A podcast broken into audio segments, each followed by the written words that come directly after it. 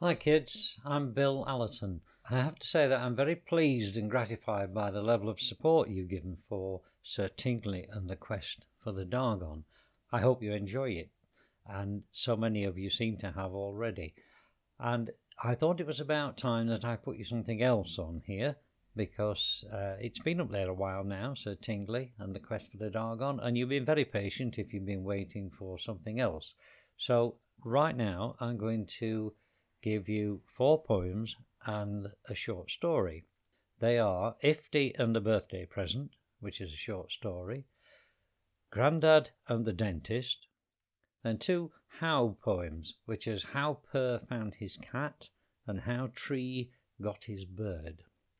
These were written in about 2002 when I worked with Sharrow Lane Junior School, uh, working with the kids in Y2 who were an absolutely amazing bunch and inspired me to write these. So I hope you enjoy them. So we'll begin with Ifty and the birthday present. Ifty had a birthday present. It was bright red with yellow stripes. When he'd unwrapped it, there were pieces in the middle that all seemed to be broken. Perhaps the postman has dropped it, thought Ifty. He looked at it and looked at it again but there didn't seem any way that it could work, so he threw the pieces in the bin. The present was just fine without them. Ifty climbed into it and played and played with it until he was afraid he would wear it out. Just as he thought that he might, another idea would come to him. Perhaps this time he would be tobogganing down a steep mountain with people waving as he flashed by, or dashing around a curved track in a fast car to the smell of petrol and the noise of the crowd roaring in his ears. Sometimes Ifty closed his eyes and flew over sands and pyramids where camels plodded in the bright sunshine. He could feel the sun on his wings and the wind in his hair. Then, before you knew, he'd be trundling through jungle and forest, his tracks rolling over anything. Occasionally, he curled up in it and slept in a way that he hadn't since he'd been too big for his old cot. He would wake up to find himself under water, sailing a submarine through the silent deep. His hands would turn the periscope and ring a bell as he watched out for the dogfish and the catfish. At other times, his boat would skip across the water, just tipping the tops of the waves and bouncing him up and down. Then he would be the fire engine, with sirens blaring and lights flashing. His tires would squeal and he would honk the horn loudly, and people would see how brave and fearless he was. One morning, Ifty found himself lost in space. All around him was blackest night, but in it shone a million stars. Below him, Ifty could see the earth as it spun slowly. Ifty one to ground control, he said. I can see my house coming in to land, and with a whoosh and a roar of rocket engines and a wide swish of wings through the air, Ifty landed safe and sound on his own front room carpet. Ifty, said Mom, telephone for you. Oh, hello, uncle, said Ifty. Thank you for the present. Have you put the kit together yet? asked his uncle. Oh, said Ifty in surprise. I didn't know it was a kit, but I've had great fun with the box all week.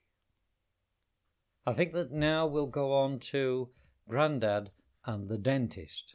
Oh, you really ought to listen to this story because there is something of a moral to it uh, I can't say that I've always stuck to it, but I do try. Grandad and the dentist. When I went to visit with my grandad Bill, a letter arrived that made him feel ill.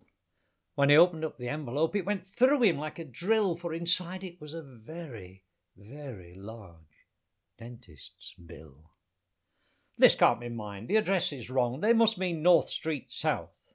And he opened up a brand new box and popped a chocolate in his mouth. I'll make a drink. We'll go and see. They're only in the town.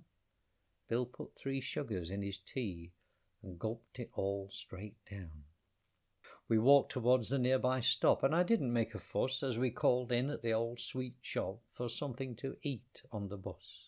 I'll have one of those, said Bill. No, two, no, three of each. Some wine gums, pastels, chewing gum, and a great big chocolate peach. A ripple twirl, a crunchy twist, a toffee bar, a sherbet dip, a very sticky, licky lolly, and a vanilla walnut whip, a lucky bag, a nugget bar, a few gobstoppers too. It's not far on the bus to town, he said. I think that those will do. Bill sat and ate and paid our fare as the bus it trundled on. Only wrappers left when we got there. The sweets, they had all gone. Sit in my chair, the dentist said. Looks like you need a rest. I think you've put some weight on, and there's chocolate on your vest. It's about this bill, my grandad said. I think you've got it wrong. Let's look again, the dentist said. It does seem rather long. Now, what's it say? He read aloud. Oh, I remember now. So much plaque came off your teeth I sent out for a plough. Thirty gallons of pink mouthwash, a new pneumatic driller, an electric jack to prop your mouth, and three big bags of filler. A mining team dug out the holes to give your smile a beam. When they got lost, I had to call the pothole rescue team. Dyno-Rod, a sniffer dog, three new lengths of rope, a homing pigeon, rubber gloves, and a letter from the Pope. I don't remember this, said Bill. Your excuse is quite pathetic. You wouldn't know, the dentist said. You were under anaesthetic. It's not my fault, the dentist said, so sit there and be quiet. To prevent big bills for mending teeth, you now must change your diet. I hardly eat a thing, said Bill, and sweets are such a sticky fuss. I rarely touch them, if at all, except one, maybe, for the bus. I think what happens, said old Bill, and it fairly makes me seethe, is that late at night when I'm asleep, someone else uses my teeth. They fill my mouth with sweets and things, make me chew them till they're soft. I never hear them leave the house. They must live in the loft. I don't know who they are, for I'm always fast asleep, and I don't hear their footsteps when down the stairs they creep. But I'll stay awake tonight and I'll find out. I will. But we know who already, don't we, Grandad Bill? Thank you. that was Grandad and the dentist. I hope you enjoyed that. So just remember that if you are having trouble with the dentist, the answer lies within your own hands, or should I say, within your own mouth. Now, this is the first of a couple of how to poems, and this is How Purr Found His Cat. How Purr Found His Cat. The noises all were out to play on a trip down to the beach. There was bang and boom and rat a tat and little sister screech. Purr tagged along, although he was a quieter kind of noise, and couldn't make the people jump unlike the bigger boys. Bang! heard a passing car backfire. I'll ride with them, said he. Boom! heard a cannon start the race and took a yacht to sea. Rat-a-tat! jumped up with glee when he heard a marching band. I'll march along with these, said he, and give the drum a hand. Little sister caught the bus that stopped just by the beach. Goodbye, she waved, and as she left, made every tire screech. Purr looked around. He was alone. It all seemed quieter now. Then out across the beach he heard a single sad meow. He saw a kitten in the sand, its claws caught in a net, and if Purr didn't rescue him, he soon would be quite wet. Purr rushed across to help him and tried to stop the tide, but water would not listen and just washed Purr aside. Kit's fur was black, his face was white, he wore a worried frown, for the tide was coming in now, and he would surely drown. Poor Kit was struggling hard, and now, half buried in the sand, he gave one desperate last meow for a friend to lend a hand. Purr saw his chance, and as poor Kit opened his mouth wide, Purr closed his eyes, and with one leap he jumped straight down inside. He found the middle of the cat and curled himself around, then gave poor Kit his very, very loudest purring sound. The sand began to fall away as Kit began to shake. He'd never known such happiness as the sound that purr could make. Happy now, not frightened, he put his claws away and clambered from the fishing net to live another day. Thank you, said Kit. Thank you, said Purr, for I found where I should be, and I'm happy here inside you. Said Kit, then stay with me. But cats are curious, said Purr, and they do like to be free, and if you get in trouble, what becomes of me? Cats are free, said Happy Kit, and we like to have our fun, but remember, we're born with nine lives, and I've used up only one. Then I'll stay with you, Purr said, run with you when you play. Kit said, now I'm so happy I could purr and purr and purr and purr and purr and purr all day. So that is how Purr found his cat. And I think we'll finish up now with the second How poem, which is How Tree Got His Bird. This is a song or a poem about seasons and trees are seasonal, birds are seasonal. As you know, birds fly south for the winter, most of them. Trees have leaves which they shed all over the ground. And I thought what a wonderful idea to combine the two. So this is How Tree Got His Bird.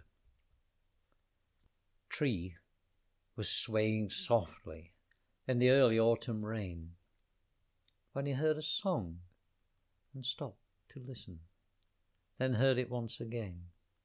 He looked beneath his branches and saw their sheltering bird. That is the saddest song, sighed Tree, that I have ever heard. Bird looked up. I'm tired, sang she, though I did the best I could. I can only hop upon the earth, and now I'm splashed with mud. Then rest, sighed Tree, and close your eyes, and lay upon the ground. I'll spread my branches over you to keep you safe and sound. Bird closed her eyes and fell asleep, to dream of light and air and clouds that filled the rushing sky, and dreamed herself up there. An autumn breeze took hold of Tree and shook his head so tall, and as his branches bowed and swayed, his leaves began to fall. They fell in autumn colours of red and gold and brown, and covered up the little bird as she lay on the ground. Bird was warm beneath the leaves, and the mud dried hard at last. And as the sun awoke, she found the leaves were stuck quite fast. Bird stood up and spread her wings, admired herself with glee, where before had only been dark mud, were the colours of the tree. She hopped and jumped and flapped her wings and quickly left the ground. Thank you, dear tree, she sang out loud, for this new joy I have found. Birds sang into the sun's bright face of life and light and air, and birds that filled the rushing sky, and found herself up there. You kept me safe, sang Bird, and I thank you for my wings. Thank you, sighed Tree, for every tree should have a bird that sings. I'll stay with you, Bird sang out loud, and together we will sing. Not so, sighed Tree for winter comes, and you must take to wing. These leaves are yours, sang Little Bird. Without them I can't fly, but I cannot take them with me into the rushing sky. Take my leaves, the old tree sighed. Fly with them on your wing, fly off to other warmer lands, but come back here in spring. Bird sprang aloft and cried aloud to the others in the sky, who came and sang of other trees and how they too had learned to fly. Tree watched them head towards the sun and the warmth in waiting there, while autumn winds wound through his twigs in the darkly cooling air. All winter Tree slept, deep and cold, through wind and rain and snow, and as the sun began to warm, new leaf began to grow. He was woken up one morning and knew it must be spring, for as he stretched his new leaves to the sun, birds began to sing. Well, that's how Tree got his bird. I hope you enjoyed that. I hope you enjoyed the other poems and the short story about Ifty. If you have any comments, then obviously you can comment on the site. And if you like them, please click the like button. So this is uh, Bill signing off from Children's Hour, and I will see you again soon. Bye.